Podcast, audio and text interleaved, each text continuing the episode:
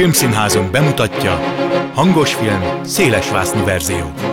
Színes szinkronizált mozimagazin a mikrofon által világosan. Kimaradt jelenetek, extrák, színész tablók hangban. Igen, úgy is lehet.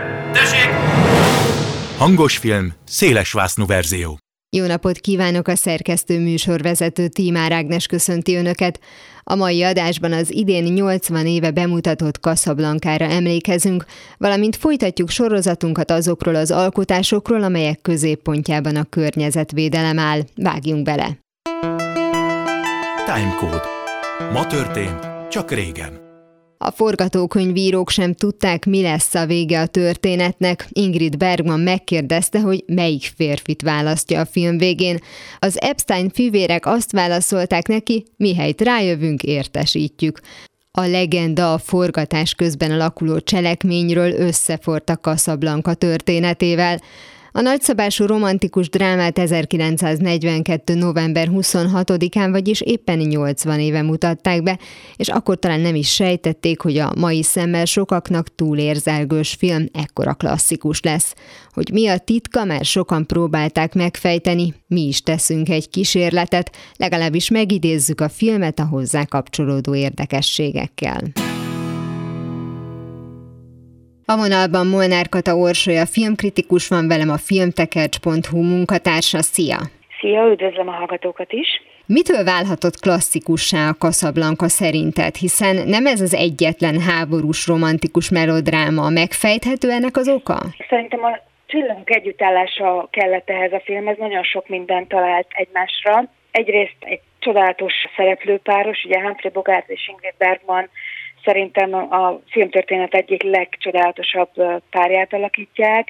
Egy nagyon-nagyon különleges időzítés. Ugye ez a film egy háborús helyzetben tulajdonképpen egy politikai mérföldkő is volt, azzal, hogy a nézőinek új reményt, új lelkesedést adott a háborús helyzetbe, és hát nem beszélve arról, hogy műfajilag is egy nagyon szépen összerakott film, tehát mind a romantikus oldala, mind a háborús oldala nagyon-nagyon-nagyon jól működik, és hát tényleg szuperül össze van rakva, annak ellenére, hogy nagyon véletlenszerű volt a történet, ugye folyamatosan átírogatták, nem úgy történt, hogy megírtak egy forgatókönyvet, és utána azt szépen módszeresen végigkövették, hanem szinte minden nap újra átírták, és az utolsó pillanatig lebegtették a végét a filmnek, és mégis ennek ellenére egy olyan története, egy olyan éve tudott kialakulni a filmnek, ami szerintem csodálatos, nagyon-nagyon szerethető, és a mai napig működik.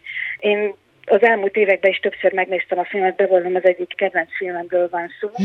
Ugye és egy pár évvel ezelőtt Magyarországon bemutatták a felújított verziót, és megnéztem újra moziba ráadásul, és meg is lepődtem, hogy mennyire újként, vagy hát mennyire frissen hatott még akkor is, amikor hát amikor ez megtörtént, nem is tudom, egy 75 éves filmről beszéltünk, akkor ugye most lett 80 éves a film, tehát hogy még mindig él, még mindig aktuális, még mindig lehet hozzá kapcsolódni. És mitől van szerinted, hogy fanyalognak, akik fanyalognak?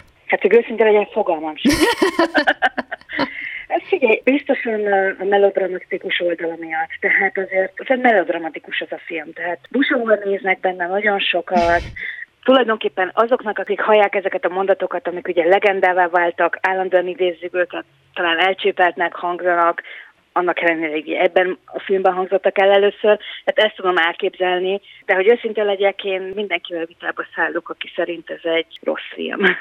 Meg hát azért ugye az is talán megér egy misét, hogy a melodráma az nem egy negatív kritika, hanem az egy műfaj. Annak megvannak a szabályai, na most azt vagy szereti valaki, vagy nem, és ahogy te is mondtad, hogy busongva néznek benne emberek, hogyha ennél többet a néző nem lát bele, nem azért, mert ez a hiányossága, hanem hanem mert ez az ő világától távol van, akkor egész egyszerűen ez a műfaj nem neki való, tehát hogy valószínűleg itt most ízlésről beszélgetünk, hogy miért, miért tetszik a Casablanca is, miért nem, de hát legalábbis bizonyította azt, hogy kiállta az idő próbáját. Az az igazság, hogy a melodráma, az bevallom szintén nekem sem a kedvencem. A melodráma az mindig egy olyan szerelmi történet, ahol valamilyen olyan külső ukkal vagy külső fenyegetéssel kell a szerelmeseknek megküzdeni, ami rajtuk kívül áll.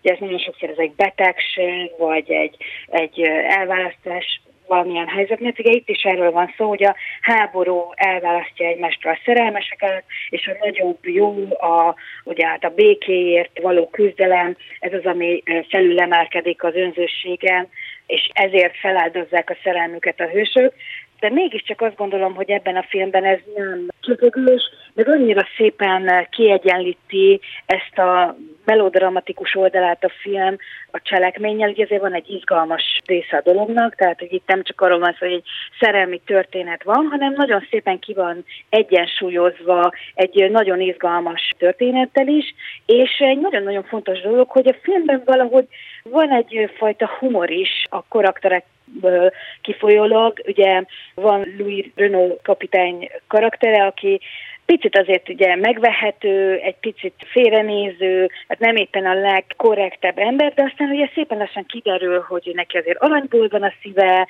összebarátkoznak a főhőssel, Rikkel, és, és azért az ő karakterén keresztül megjelenik egyfajta ilyen szellemesség is, azt mondanám, mert humort azért nem mondanék, de egyfajta szellemesség is a filmben. A film kiindulási pontja, ha jól tudom, egy színdarab volt, amelyet bár nem mutattak be soha. Nekem azért volt volt furcsa ez, ez az információ, mert ugye már maga a helyszín is egy olyan hangulatot kelt és idéz, amelyet persze meg lehet valósítani színpadon, de azért a korszaknak ez a sajátja volt, hogy az exotikum valamilyen módon megjelenik a vásznon. Tehát a Casablanca az mindenképpen egy izgalmas helyszín. Egyébként egy nagyon érdekes választás, mert egy picit olyan, mint hogyha egy látnoki választás lett volna, mert aztán néhány héttel a bemutató után valóban találkoztak itt a politika fontos szereplői, a Hitler ellenes koalíció vezetői Kaszablankában.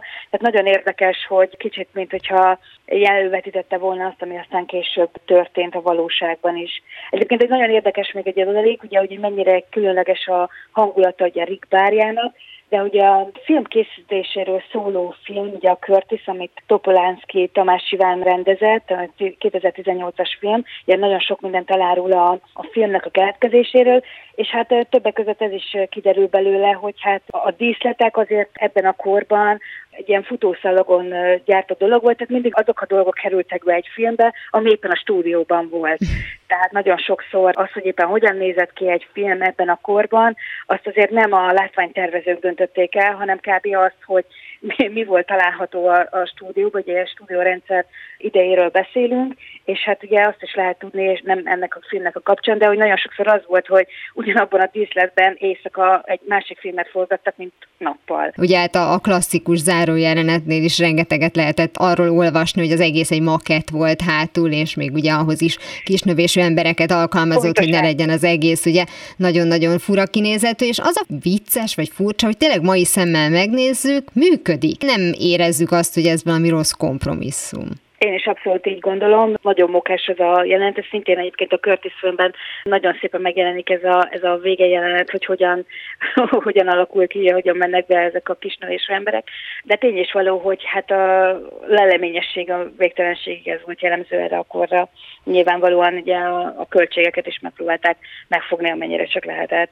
Ugye hát még bőven zajlott a világháború, és bár 42-re már lehetett tudni, hogy milyen végkifejletben reménykedik a világ, de nem volt bátor döntés, hogy az alkotók nem várták meg a mondjuk úgy végét, nem mintha tudták volna, hogy mikor lesz a vége, de hogy legalábbis nem akartak volna valami következtetést levonni, miután ez véget ér. Tehát, hogy mondhat, hogy ez egyfajta mondjuk úgy, hogy bátorságot is gerjeszthetett a, a nézőben, vagy buzdíthatta is akár, és talán ez is cél volt, de hogy közben meg mégis azt látjuk, hogy a kellős közepén vannak egy óriási háborúnak, és ők azt mondják, hogy ne várjuk meg, hogy mi lesz a vége, mi akkor is elmeséljük ezt az emberi történetet. Hát igazából pont ez a lényeg, hogy azért akkorra már nagyon-nagyon kifáradtak az emberek a háborúban. És ez a film, ez tudott fordítani ezen a lelki állapoton, amiben voltak az emberek. Tehát tulajdonképpen ez volt nagyon fontos ebben a filmben, hogy lelkesítő legyen, és ez azért nagyon-nagyon sok tekintetben meg is valósul a filmben. Ugye hát nem buknak el a hősök, ugye a szerelmük a két fősnek elbukik, de ugye akik a békért küzdenek, ők el tudnak menekülni, tehát ilyen értelemben mindenképpen lelkesítő, ugye a főgonosz az meghal a filmben, Tehát gyakorlatilag nagyon sok olyan pont van a filmben, ami azt sugalta az embereknek, hogy van remény, hogy meg lehet állítani a németeket, hogy véget lehet venni ennek a háborúnak. Tehát ez volt a legfontosabb célja tulajdonképpen, és az, hogy ez nem egy propagandafilm, hanem egy szerelmi történeten keresztül tudott megvalósulni, szerintem ez nagyon-nagyon nagy mértékben hozzájárult ahhoz, hogy az emberek ezt befogadták ezt a történetet. Írtál a témában egy cikket, és ott kitértél arra, hogy azon kívül, hogy nyilván egy nagyon szépen alakuló cselekményről van szó, sokkal fontosabbnak tartotta Kertész Mihály talán azt, hogy érzéseket vagy hangulatokat vigyen vászonra, hogy az, hogy az átélhető legyen. Talán ennek is köszönhető, hogy ez egy ilyen tipikusan idézhető film, ugye a kölyök megnevezéssel, meg az, ez egy gyönyörű barátság kezdete mondattal, de hogy önmagukban ezek így nem tűnnek annyira frappánsnak, tehát hogy mintha csak a helyükön lennének ezek úgy nagyon jók.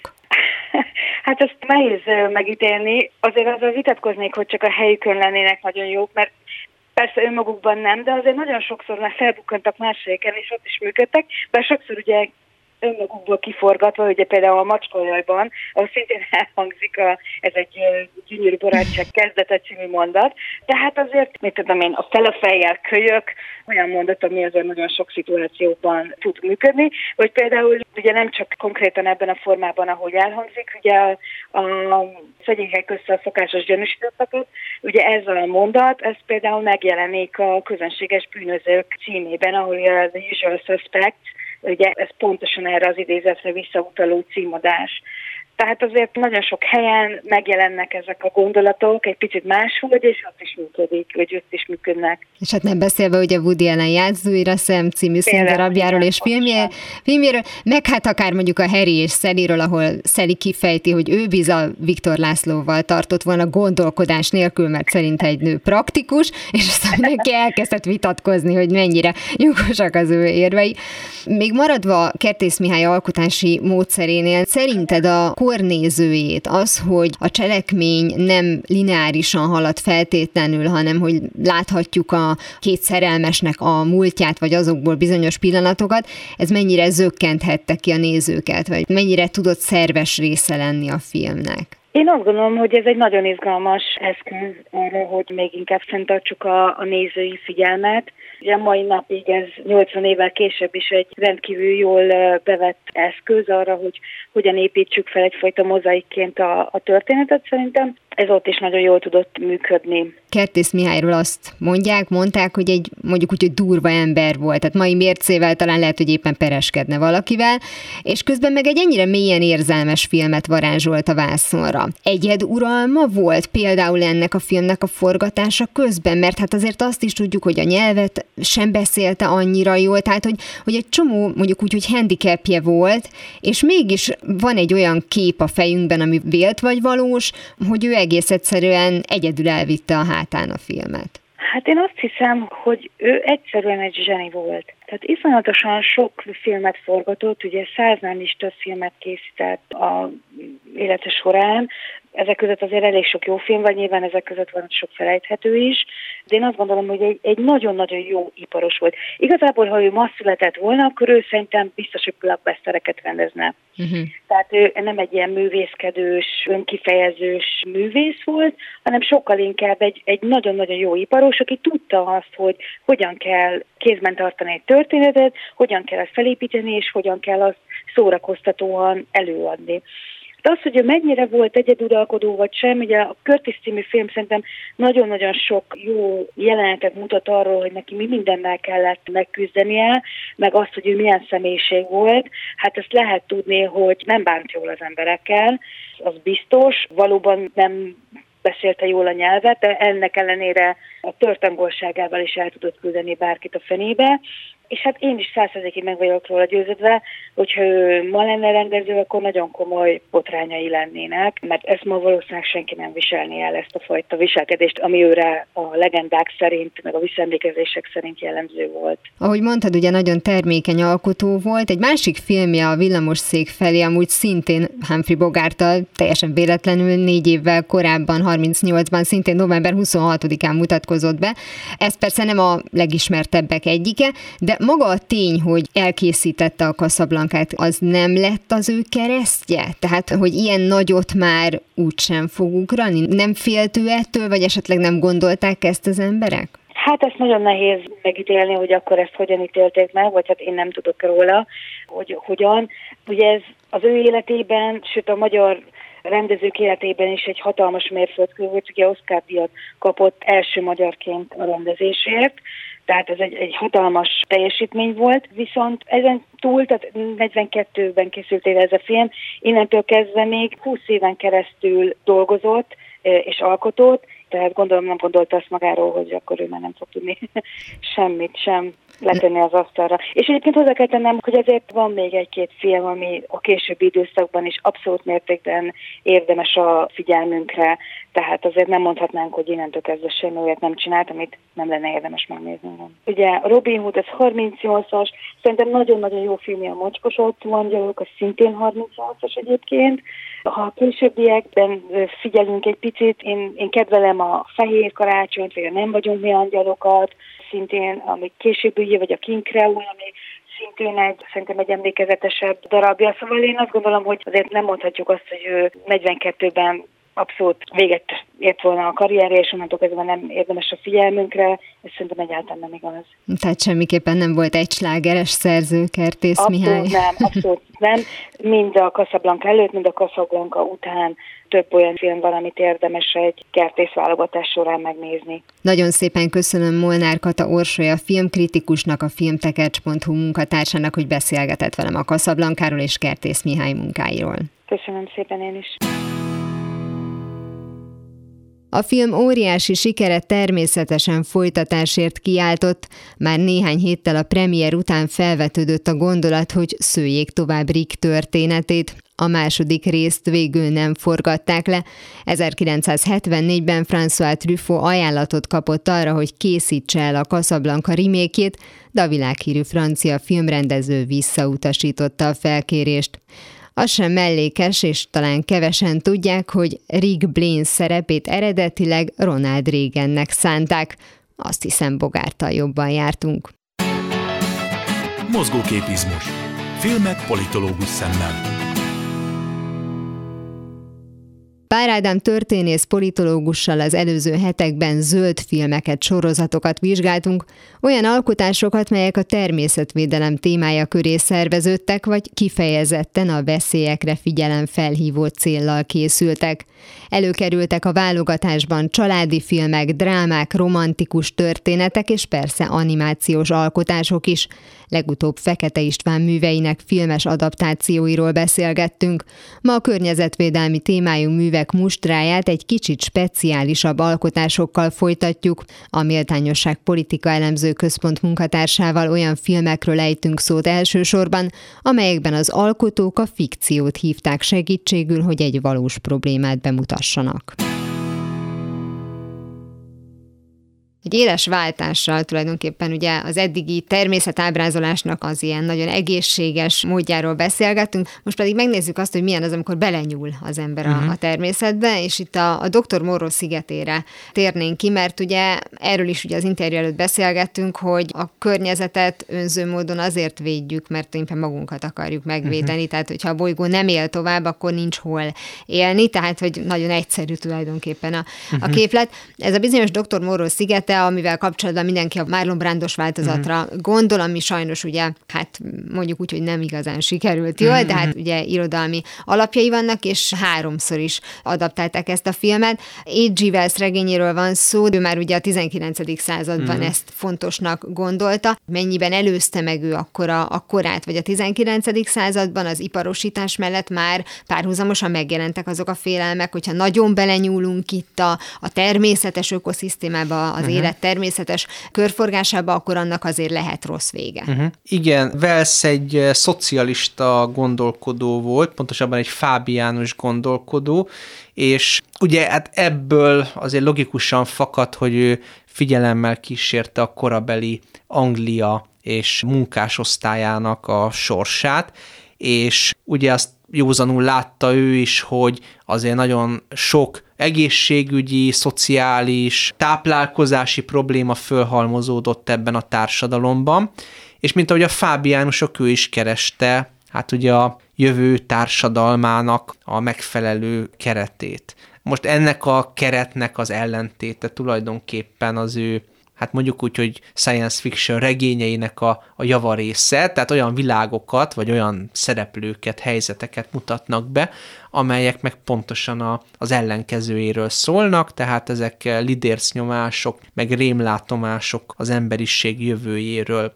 Na most ugye Miről van szó ebben a regényben? Hát arról, hogy van egy tudós, mondjuk így, hogy az irodalomban meg a filmművészetben az őrült tudósnak az egyik megnyilvánulása, ennek az arhetipusnak a manifestálódása dr. Móró, aki egy szigeten végzi a maga kísérleteit, és ugye az a cél, hát ez el is hangzik a Marlon Brandos filmben, hogy az állatokból embert, az emberből meg Istent csináljon ugye ezáltal. Na most ugye, hát nyilván ennek, ennek a fajta gondolkodásnak is vannak azért előképei már az irodalomban, tehát azért minimum az egyik előképe Frankensteinnek a mhm. története, aki, aki maga is létre akart hozni mesterségesen egy lényt.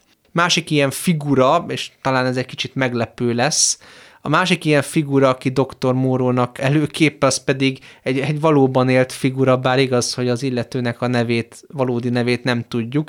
Hát ugye hasfelmetsző Jack Londonban lényegében ugyanazt csinálta, amit Dr. Móró, csak más módon. Ő ugye, ahogy a rendőrfőnökhöz írott levélben írta, a társadalmat szerette volna megtisztítani. Hát nem tudom, hogy ez Velszre mennyire, mennyire hatott így ötletként, meg analógiaként, de hogy ez a fajta ilyen arisztokratikus, szélsőelitista hozzáállás a társadalomhoz, hogy van valaki, aki maga meg akarja határozni, hogy mi a jó, meg mi a kívánatos, és ehhez mondjuk a tudományt használja eszközként, ez eléggé vastagon a regénynek a fő filozófiai bonyodalma. És ez még finoman csak az arisztokratikus jelzőt vonja maga után, mm-hmm. és nem az übermensnek a, az hát eszményét. Igen, de akár ugye, odáig is igen. kifeszíthetjük persze dr. Mórónak a kísérletét, mert ugye tulajdonképpen hát ő neki mi a célja? Hát, hogy az ember az egy übermens legyen, csak ugye most ebben az esetben az állatvilághoz képest. És hát ugye a természet az visszacsap, tehát ugye a fagyi visszanyal, ahogy mondani szokták, hiszen ő maga is áldozatul esik a saját teremtményeinek. Egyébként itt megint lehet vonni egy analógiát, ugye a Jurassic Parkban, ahol ugye mondja Malcolm a, a matematikus, hogy hát az önök tudósai addig ügyködtek, ameddig teljesen elvétették azt, hogy mi is lenne a, a cél, tehát, hogy nem gondoltak bele abba, hogy mik lesznek a következményei annak, hogy ők itten dinoszauruszokat állítanak elő, és hát itt ugyanezt történik ebben a regényben, illetve a filmváltozatban, hogy dr. Móró sem foglalkozik azzal, hogy hogyha megpróbáljuk úgymond az állatokat hát így felszabadítani, most a felszabadítás most idézőjelben, olyan módon, hogy átalakítjuk őket, azzal akár rosszabb körülményeket teremtünk, mint amelyek addig voltak. És hát persze fakad még egy irodalmi analógia, mert ugye itt arról van szó, hogy az állatokat megpróbálja ilyen emberként kezelni, tehát az emberi törvényeket és etikai normákat rájuk kényszeríteni, na de kiderül, hogy az ösztön, ami benne van a Egyébként az emberben is, de hát végül az emberről is szól ez a történet, sőt arról szól, nem az állatokról igazából, tehát hogy az ösztön az erőteljesebb ennél, és hát ugye kicsit az állatfarmnak a, a filozófiája is azért visszaköszön itt, hogy persze egy darabig ugye lehet azt mondani, hogy itt a vadságból kiemelkedve tiszta viszonyokat teremtünk, és megvalósítjuk a tökéletes társadalmat, na de ugye az ösztönök azok erősebbek, tehát az, hogy az állat és az ember is ugye szeret minél többet harácsolni, és ha lehetősége van rá, akkor öl is, mint ugye itt is dr. Móró végül is ilyen módon végzi be az életét, hogy a teremtményei megölik. Tehát, hogy egy alapvetően nagyon sötét és pessimista mondani valójú mind a két regény ilyen tekintetben. Egy mondatra még ugye H.G. Wellsre, hogy ugye az időgépben is tulajdonképpen uh-huh. egy olyan jövőt vetít előre, hogyha így folytatjuk, akkor akár ez is lehet a, a vége, de ha már ugye utaltál a Jurassic Parkra, arra mindenképpen térjünk ki, és mondjuk az eredetire, tehát most igen, akkor igen. elfelejtjük azt, hogy Jurassic World címen még további három, meg egyáltalán a Jurassic Parknak is volt még folytatása. Ugye Michael Crichtonnak a regényéből Steven Spielberg készített egy filmet, de azon gondolkoztam egyébként, hogy mennyire volt olyan szempontból jó szándékú az alkotás, tehát a film, hogy nem is annyira az emberi rossz indulatot, mint az emberi butaságot helyezte mm. itt a fő veszélyforrásnak. Igen, igen, igen. Hát, mint tudjuk, ugye Einstein óta, hogy ez a kettő azért végtelen, tehát, az, tehát a világegyetem meg az emberi butaság. Igen, tehát az, hogy az ember azt gondolja, hogy ő tudja természetet irányítani és kordában tartani, és mindenfajta trükközésekkel és mindenfajta manipulációval innen-onnan levágva, hozzáadva, és akkor kialakít egy természetesnek tűnő rendszert, és abba belehelyez lényeket, az nem működőképes. És ezt Malcolm, a matematikus elég jól látja is, illetve hát ő az egyetlen, aki ezt kimondja nyíltan hogy a tudomány az nem képes ugye a természetet uralni és, és megfékezni. Például ugye ebben a filmben ezt úgy próbálják meg, úgy próbálják koordinálni a dinoszauruszok szaporodását, hogy az összes dinoszaurusz az nőstény a parkban, elviekben. Csak hát ugye a dinoszauruszoknak a DNS-ének a hiányzó láncszemeit részben békákból vett DNS-ekkel pótolták, és akkor ugye kiderül, hogy vannak olyan békák, amelyek azonos környezetben élve teljes mértékben másik neművé tudnak válni, és akkor ugye, hát ez egy természetes magyarázat arra, hogy itt a dinoszauruszok elkezdenek szaporodni, úgyhogy nem jön be ez a mesterterv. Arról nem beszélve, hogy az emberi gonoszság is azért hozzájárul, hiszen ugye van egy szabotőr a parkban, aki szépen le is kapcsolja az áramot a megfelelő időben, és ezzel ugye okozója lesz a tragédiák sorozatának. Rövid lenne a film, hogyha nem lenne egy ilyen szabotőr, szóval... I- igen, igen. Rövid lenne, bár akkor is működhetne, mert áramszünet természetesen is van a világon. Na mindegy, a lényeg az, hogyha valaki borostyánban talál valami kis élőlényt, az legfeljebb nyakláncot fűzzön belőle. Így van, pontosan. Vannak még további, nem is kifejezetten környezetvédelmi, de nagyon komolyan a környezet, vagy nagyon erőteljesen a környezetvédelemhez kapcsolódó filmjeink, úgyhogy ezt majd a folytatásban fogjuk megbeszélni. Mára nagyon szépen köszönöm Pár Ádám történész politológusnak, a Méltányosság Politika Elemző Központ munkatársának, hogy beszélgetett velem. Én is köszönöm szépen. Ez volt már a hangos film széles vásznú verzió. Legközelebb ismét szombaton délután fél kettőtől várom Önöket. Természetesen a korábbi adásokat, ahogy a mait is hamarosan megtalálják archívumunkban, valamint podcastként. Kövessenek minket a Facebookon, és ha még nem tették, iratkozzanak fel YouTube csatornánkra. Köszönöm a figyelmüket, a szerkesztő műsorvezetőt, Tímár Ágnest hallották. Viszont hallásra! Hangos film, széles vásznú verzió.